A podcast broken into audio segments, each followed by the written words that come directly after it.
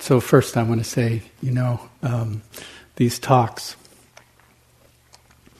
uh, sometimes I think they're just, you know, you spend all day kind of listening to yourself rattle away, and then you can come to a talk, and, um, you know, you can, in a sense, kind of let go of your own story and listen to somebody else's playing with stories so it occupies you, you know. What a trip we're on. So I thought I'd start tonight first with. Um, so there are these um, uh, three yogis. They go up to the high mountains, and uh, there's a pond and uh, a beautiful little cabin, and they're all there. Uh, three of them practicing away. And uh, one morning they decide, well, we'll go to the other side of the pond and, and practice. So they go over to the other side of the pond, and um, uh, they're all practicing, and, and then one of them says, Oh, darn, uh, I forgot to hang up uh, my laundry. So he goes walking across the water uh, to the other side and hangs up his laundry, you know. And then he comes back, you know. And uh, a few minutes later, the other monk says, oh, I forgot to hang up my underwear.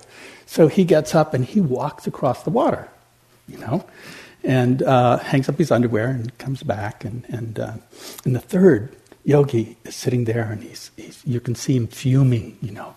He's going, Well, this must be a test, you know. Uh, if they can walk across the water, then I can too, you know. And so he diligently goes out and steps and falls into the pond, you know. And he gets up and, and with great vigor and uh, vitality and decides, you know, a little virya, he's going to try it again. So he tries it again, he goes back in, you know. So he does this a series of times. And then the one yogi turns to the other one, the one that went across the water, and said, Do you think we should tell him about the rocks? You know. so tonight, uh, you know, um, it's interesting. Uh, this it, it really is about the rocks uh, in the pond, uh, because really the Satipatthana is, uh, in essence, kind of the uh, it is the foundation of uh, what we're working with and how it works. You know, and it is a direct path, a direct path, I can say, to liberation. You know.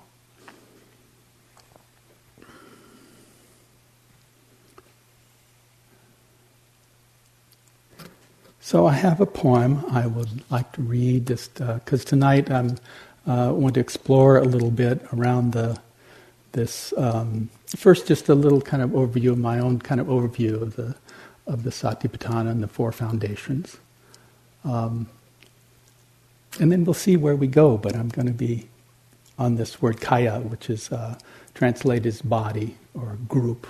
You know, but anyway, first things first. So, bodiness. The wind whistling through the valley. Maybe it could blow the many thoughts and stories and feelings out through the hills, scattering them for miles and miles.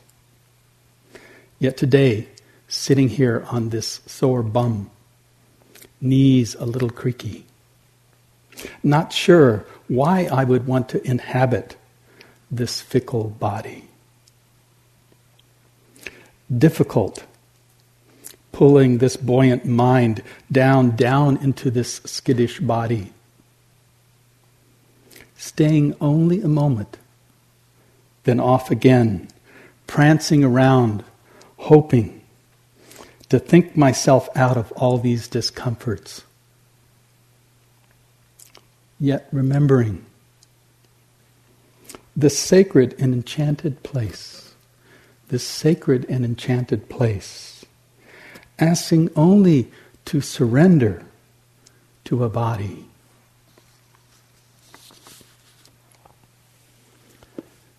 Steeped in this natural loveliness, body inhabiting body. Awareness, grounded in this home, destined to feel itself one breath at a time. making nothing, making nothing out of all of this, resting in its totality, body in body, heart in its fullness. So,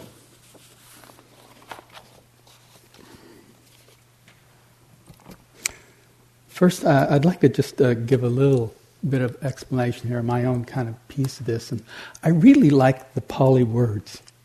You know, uh, the word is kaya uh, for body, and vedana for feeling, and chitta for uh, heart mind, and dhamma uh, for the processes, the universal processes.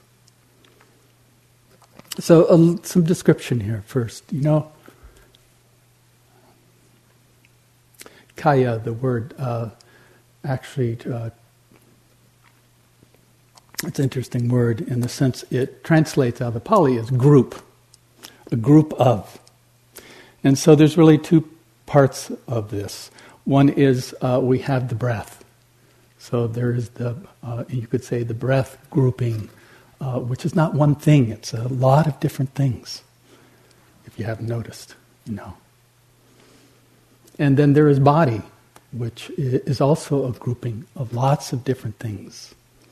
And the practice here in the Satipatthana is our uh, first just the kind of the ground of recognizing that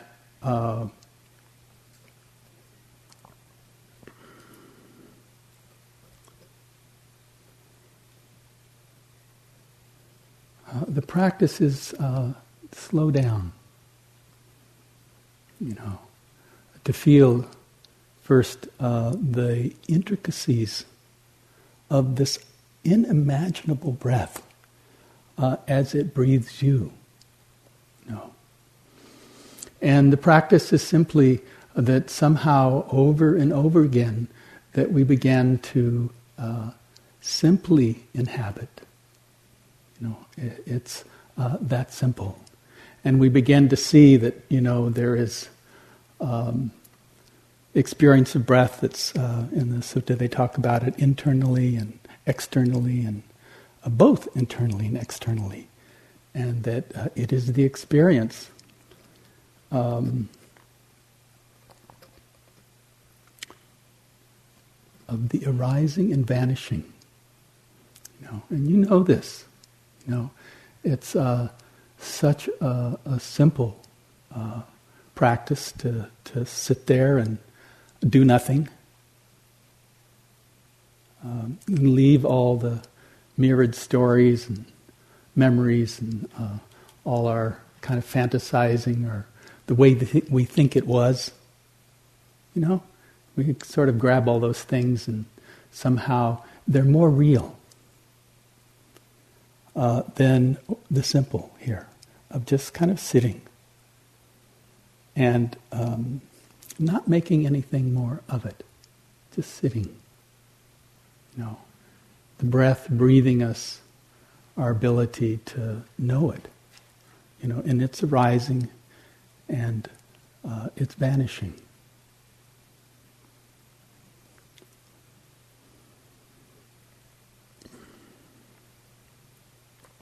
I've always had such a uh, experience, long experience of different levels uh, of uh, working with the breath. And probably the first 10 years, I was just on the tip of my nose, you know, the upper lip. And that's where I was trained to uh, bring my attention. And it had, it had uh, a lot of, um, I had a lot of ability and concentration in that. It was wonderful you know. And I'd come out of the 60s with uh, a transcendent model, which was how I saw uh, this all worked in some way. And that somehow, uh, for me, uh, there was some process of getting out of this, you know, and not getting into it, but getting out of it. And it was a transcendent model, you know, whether it was through uh,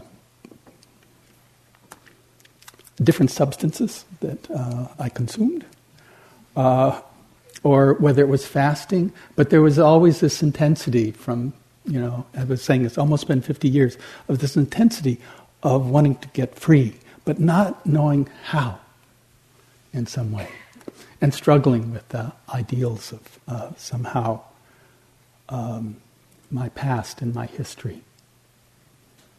And so I really wanted a transcendent model, and it's the first thing I kind of came to, you know. And even when I uh, started these practices in the sense of uh, sitting, I think you know, I think 1970 was my first my first retreat, six weeks long, you know, and I learned a lot. But I couldn't get over this idea that somehow uh, I didn't want to turn around and know or feel or experience my past in any way. I just wanted to burn all the bridges and uh, you know, I had been taught in somewhere, somehow, maybe it was just a cultural thing that somehow, um, if I could get, what was it? If I could get high enough, I'd get out of this. You know? And it was really is the transcendent model. And uh, there is a lot of this, it's, you know, there can be pieces of it, it's helpful.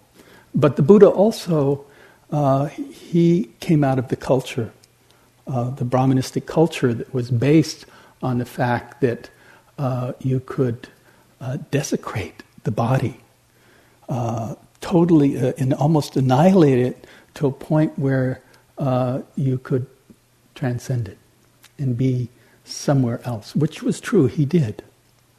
You know, he, he discovered all the means of doing that. You know, I love that uh, in Patna, India, there's this uh, the kind of famous statue uh, of the Buddha when he was uh, just before he got awakened, uh, where you he's they say you know he was what what grain one grain of rice a week, and he could touch his um, when he touched his stomach he would touch uh, his vertebrae, you know, and so you have this skeletal picture of this man who was in process of really transcending but dying, know. And of course, the truth is, at that point, he saw, oh, there was a different model than the transcendent model.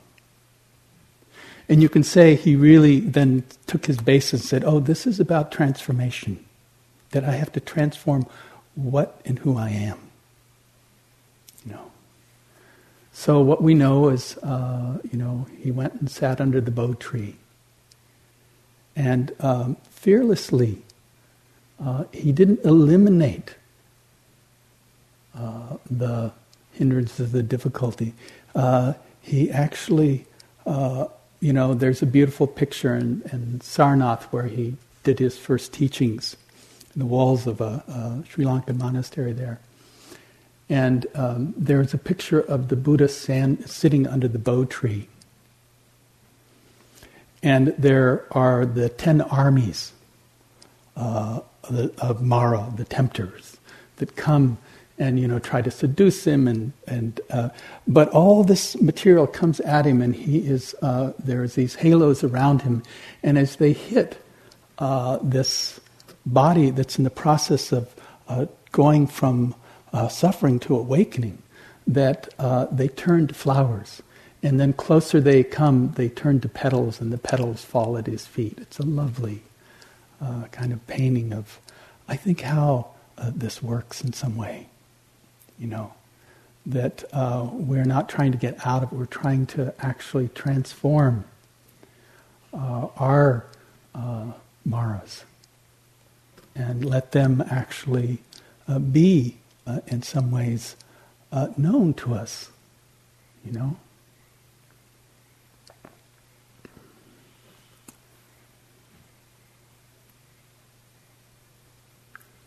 In my own practice over the years, I've gone from uh, this practice of, uh, for 10 years, it was very much about just keeping the attention on a point. And uh, it, I had great experiences with it.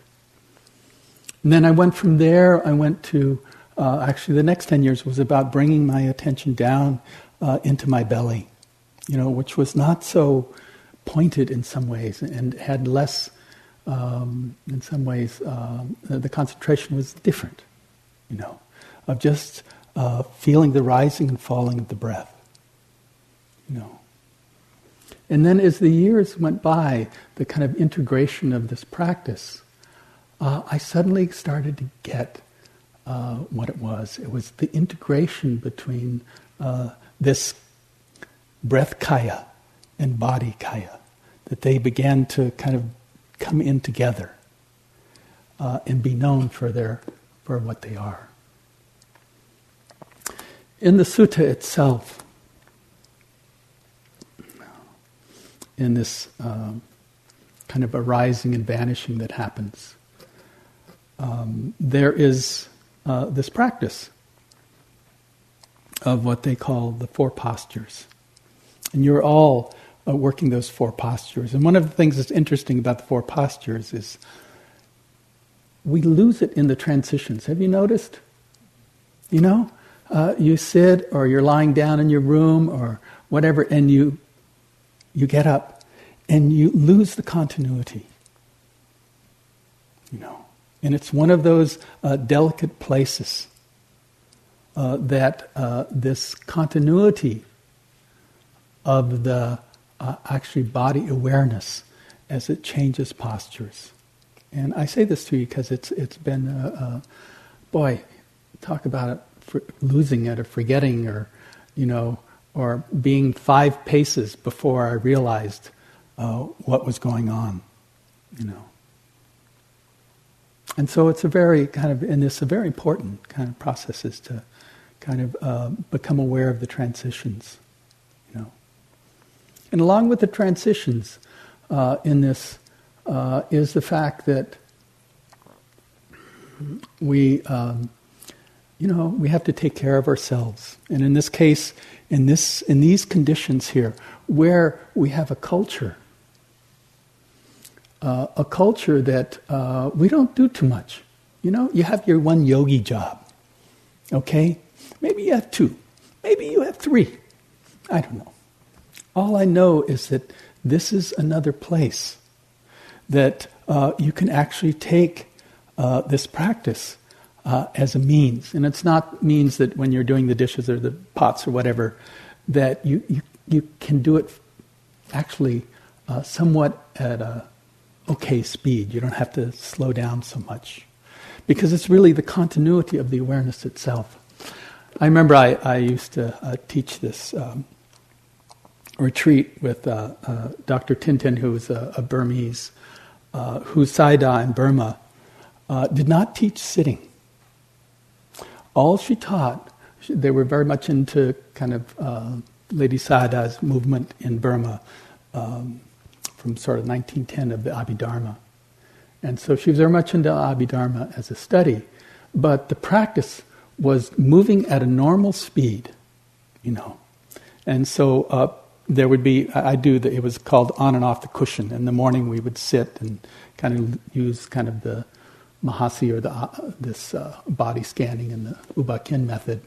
Um, and then in the afternoon, you know, people go out and they would, uh, you know, rake leaves or uh, they would do things, but they did it at a normal speed to be able to actually transition somehow. So there's a piece of this, and I think the yogi jobs, you know, uh, are uh, a piece of that learning that goes on here, even if it's only just one job, you know.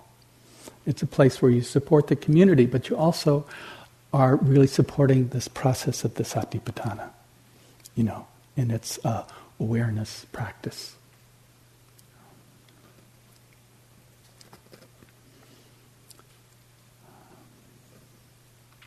So there's interesting, there's some lines in there that have been very touching to me. And uh, I always kind of wondered about this. From the hairs on the head to the tip of the toes, and from the toes to the hair on the head. Well, actually, I've never felt the hairs on my head, you know, but uh, I spent years and years, uh, really through the U Ba system and SN Goenka, of this body scan, of going up and down the body until the body got clear enough where I was just sitting in the center of things, you know. And uh, it was an incredibly uh, moving and helpful practice. And I, I bow down to S.N. Goenka for his, um, his dedication. I traveled with him for years. you know. And uh, my uh, total heart and respect uh, for his integrity. Um,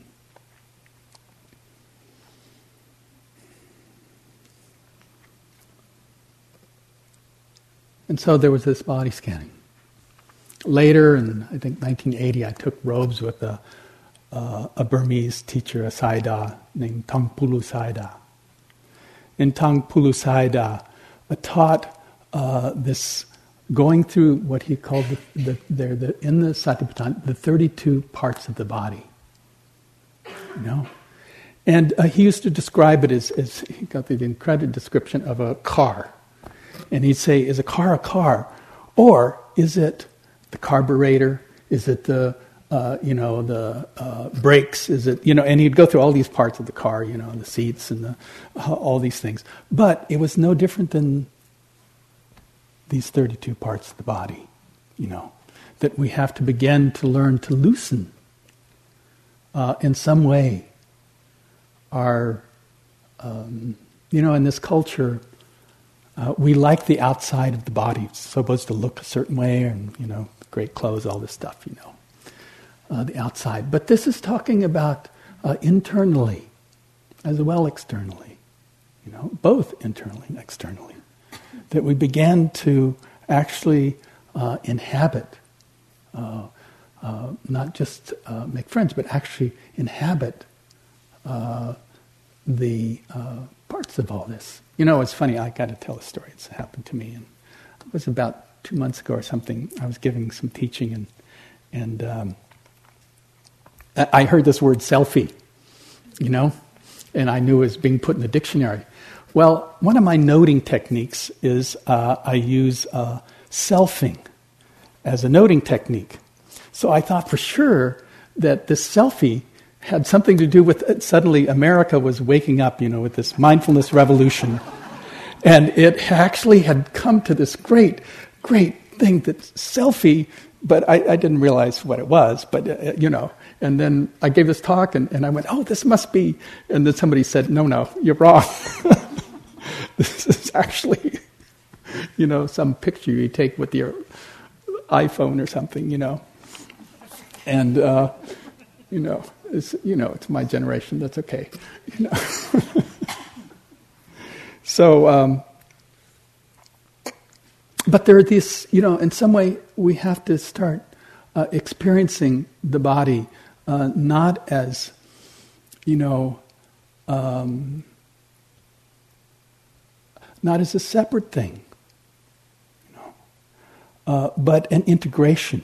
The, the breath, uh, the body, uh, is something that uh, we need to learn to inhabit, you know.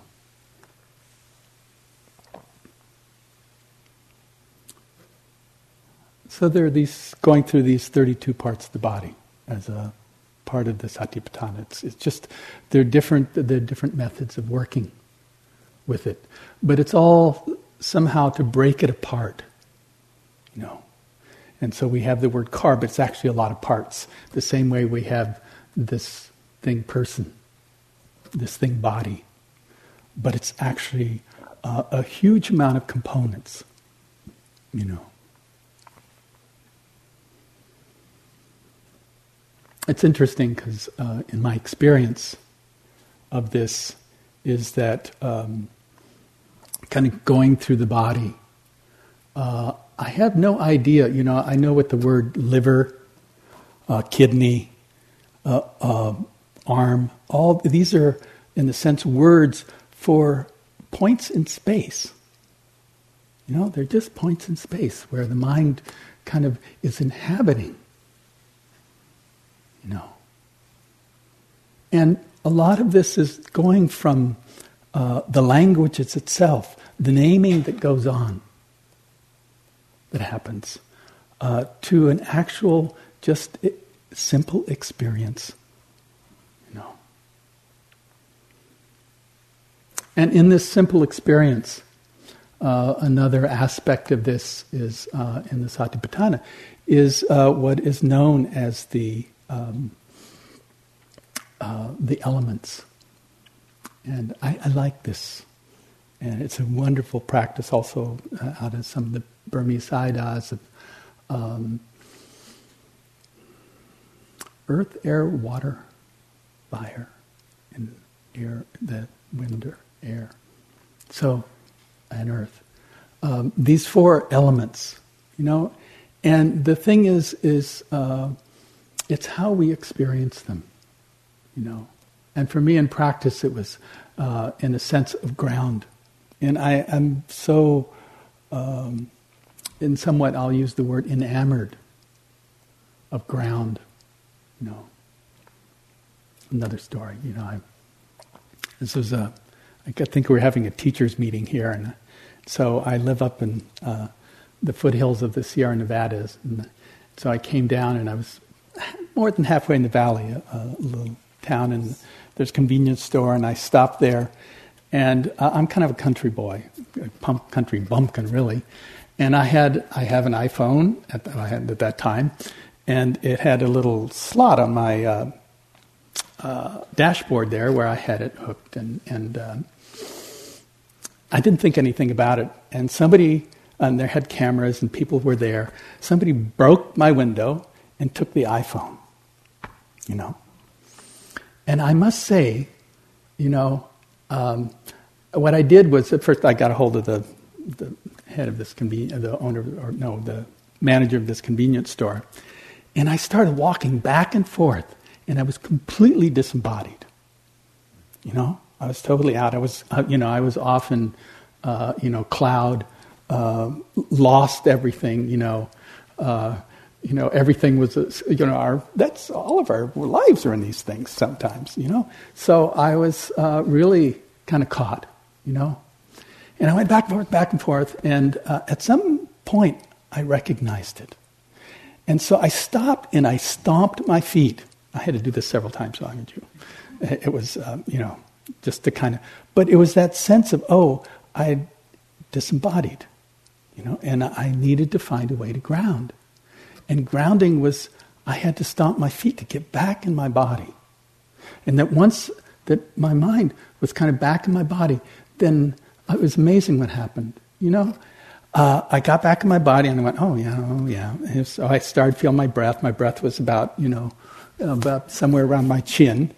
And uh, at that uh, moment, you know, a, a, great thing, I suddenly had this great compassion that somebody uh, was so desperate that in front of these people with a camera on him, he broke my window and took this phone. You know, and suddenly there was this incredible sense of, oh my God, you know, this man's got to be suffering something terrible to do this, or you know, whatever. But but he was suffering, you know, and so there was that kind of moment where, um, you know, I wasn't worried about all my information, you know, I was actually, uh, that by getting myself back into my breath and my body, then there was a natural sequence of experience, you know. So these elements, uh, for me, ground is so important, the earth element, which is really, in a sense, about heaviness and lightness. Uh, there is uh, the uh, air element, you know, which sometimes you'll be sitting there, and I know it happens to me, and suddenly there'll be like this wind element, and my body will just, and then it stops. And I go, oh, I know that one. That's air element moving through me, you know? And then there's gurgling, you know. And I recognize the sense of cohesion and fluidity, the water element. You know. And uh, I find, like ground, uh, the fire element, you know, uh, times when you know, you're cold or hot or cool or warm, uh, that you can actually notice these elements and be able to somehow, you know, all these processes are somehow that you're not caught in experience, but you actually, there's some difference between the content of what's going on and the process of what's happening. You know, and that's really what we're working with here. Is oh, can I kind of, in a sense, kind of how are these methods to just step back and see it more in its wholeness. You know.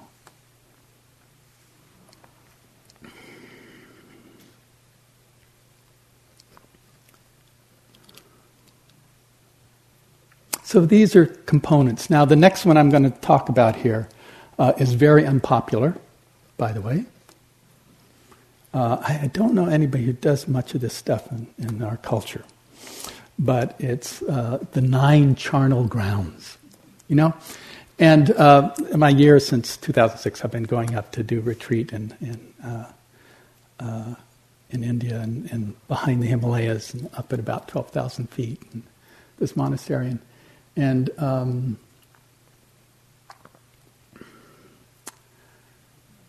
there was this. There's this mountain that um, you uh, every day I would go and circumambulate it, and there was the charnel grounds.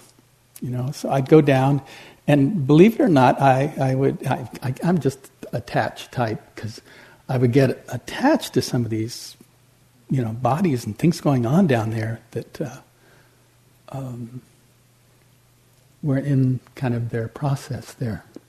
And I have to tell you this one, I, I kind of, there, there was the floods in Ladakh. Uh, this was um, 2010.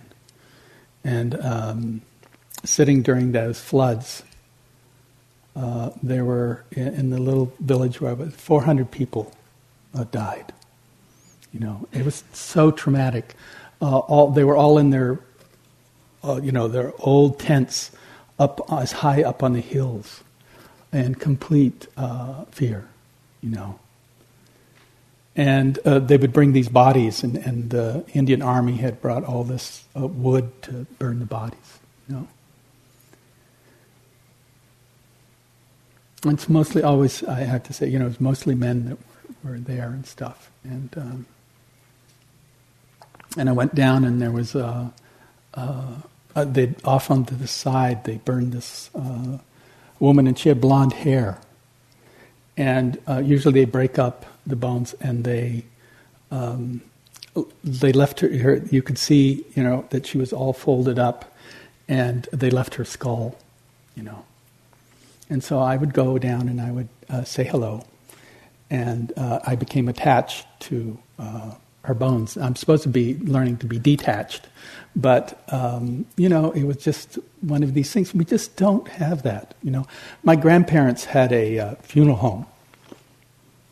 And so when I was a kid, you know, you know kids. And uh, so uh, in the house we would go down. One of the things was to touch dead bodies. you know? you know, as little kids, you know. And so we had this whole thing with dead bodies and all that. And so I actually learned a lot about it, I think. Um, but uh, my grandparents had a, up on the fourth floor, and uh, they had like a casket room and, uh, you know, the embalming room, all these things. And up on the fourth floor, there was a little, there was two rooms.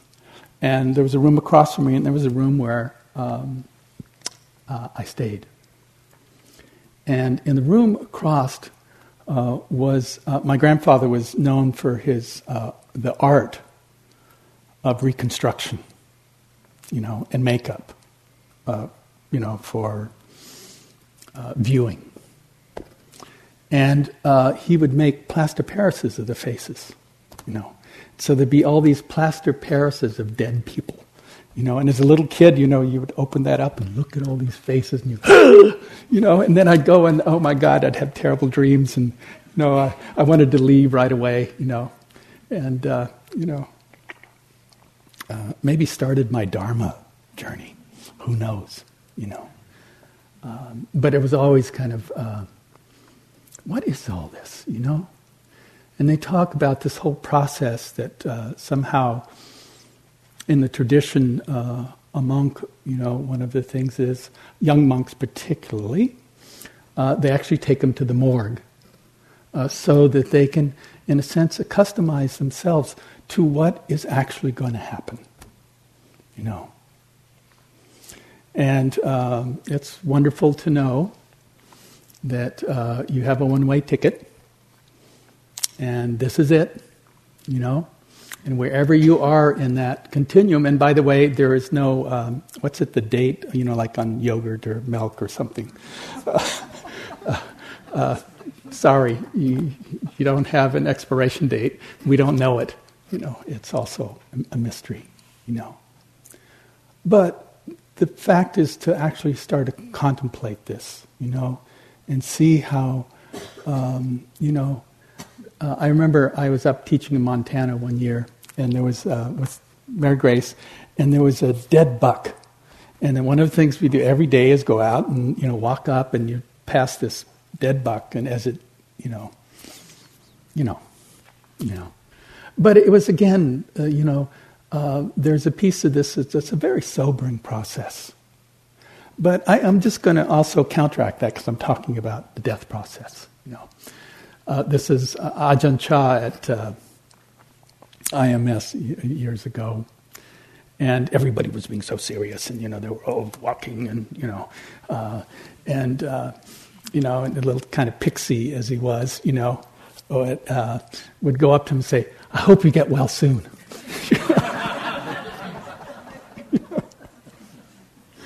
so, I hope you get well soon, you know. But it's more than that, you know. It's a lot more than that, you know. the instructions, uh, and particularly body. And I feel that somehow uh, that this is a practice of embodiment that we have to then begin to inhabit. You know, and the breath is the door. Uh, the transitions, uh, the work in the sense of here kind of minor in the world are important. Do we support each other through the yogi jobs? No.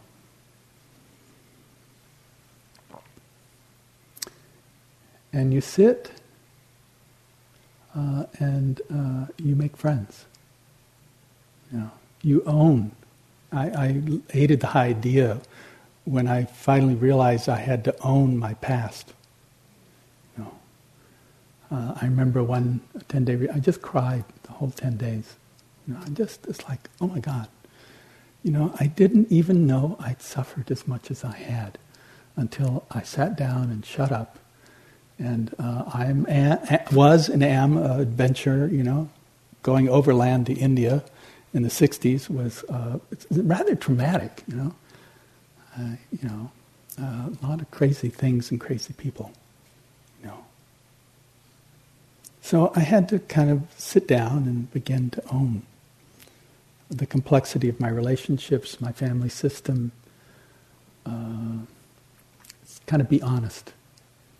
And this is really asking you to be honest um, in every means you know, of your past. Uh, and by the way, you know, the thing about the past and um,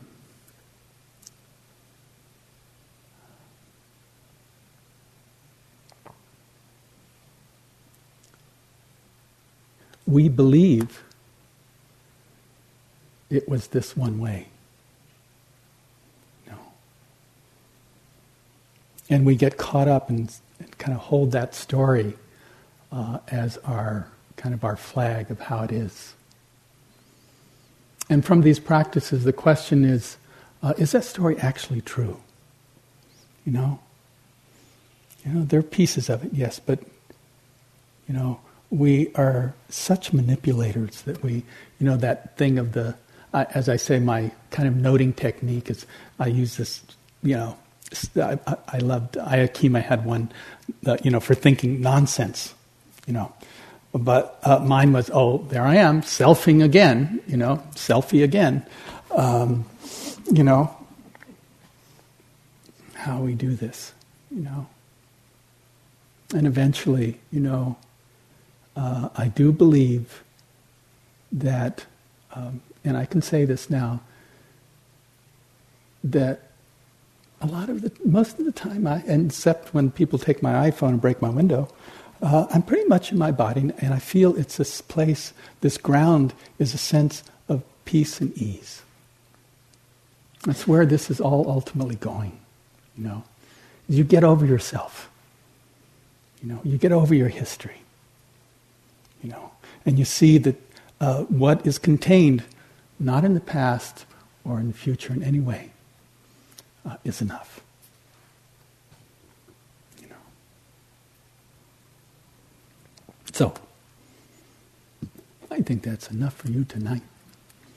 You know. A little bit more because I'll just uh, finish and then I'll read my poem again. So we have kaya, this word kaya, which, um, you know, as I said, you know, um,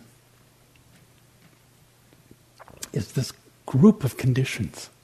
The breath is a group of conditions. The body is a group of conditions.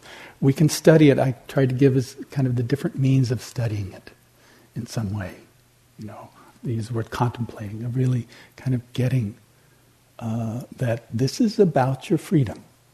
You know, about kind of seeing the arising and vanishing. You know, and that there also is vedana, feelings, that are associated within that body. You know, of pleasant, unpleasant, and non-pleasant, non-unpleasant. You know. It's a very complicated vedana, it's a very complicated piece that we'll continue with. You know. And then there's this word citta, which is the mind, heart, and all the kind of um, hate, love, uh, you know, the way we get caught up, and also things like concentration also is part of that. So it's really this being able to study this mind heart and be skillful with it. In the same way that there is the Dhamma or Dharmas that uh, are simply, the Buddha was interested in it as um, you know, uh, in the text they talk about it as uh, kind of looking at the aggregates and the sixth sense base and the uh, the uh, seven factors of awakening, um, you know, the four noble truths. Uh, all these are universal principles, but it's also understanding the the dhammas. It's also to understand, I, I think, the process, some of your personal processes. That's the surface material, but the Buddha wasn't interested so much in that as he was in the universal principles of what uh, break down the separateness. You know, and if it breaks down the separateness, then uh, actually my body is your body. You know, your mind is my mind. Your feelings are my feelings. And so uh, there is actually, from its deepest place, complete sense of non-separateness. Isn't it wonderful to know that? You know? All the ideas are those sometimes those nights where there was kind of some sense of separateness or loneliness or, you know, wanting there that kind of pulled you in some way. That ultimately, you know, there was a fiction there. And that you were never separate from all of this. You know. So I read my poem. I can go on, you know, we gotta be careful these teachers. You know kind of get, we, we get preachy sometimes, you know. So, bodiness. The wind whistling through this valley. Maybe it could blow the thoughts and stories and feelings out through the hills, scattering them for miles and miles. Yet today, sitting here on this sore bum, knees a little creaky, not sure why I would want to inhabit this fickle body. Difficulty pulling this buoyant mind down, down into this skittish body. Staying only a moment, then off again, prancing around, hoping to think myself out of all these discomforts. Yet remembering the sacred and ench- enchanted place. Yet remembering this sacred and enchanted place. Asking only to surrender the body, steeped in its own natural loveliness, body inhabiting body awareness grounded in this simple home. destined to feel itself one breath, one breath at a time. Making nothing, nothing out of all of this, yet resting in its totality, body in body, heart fullness. Just sit for a moment.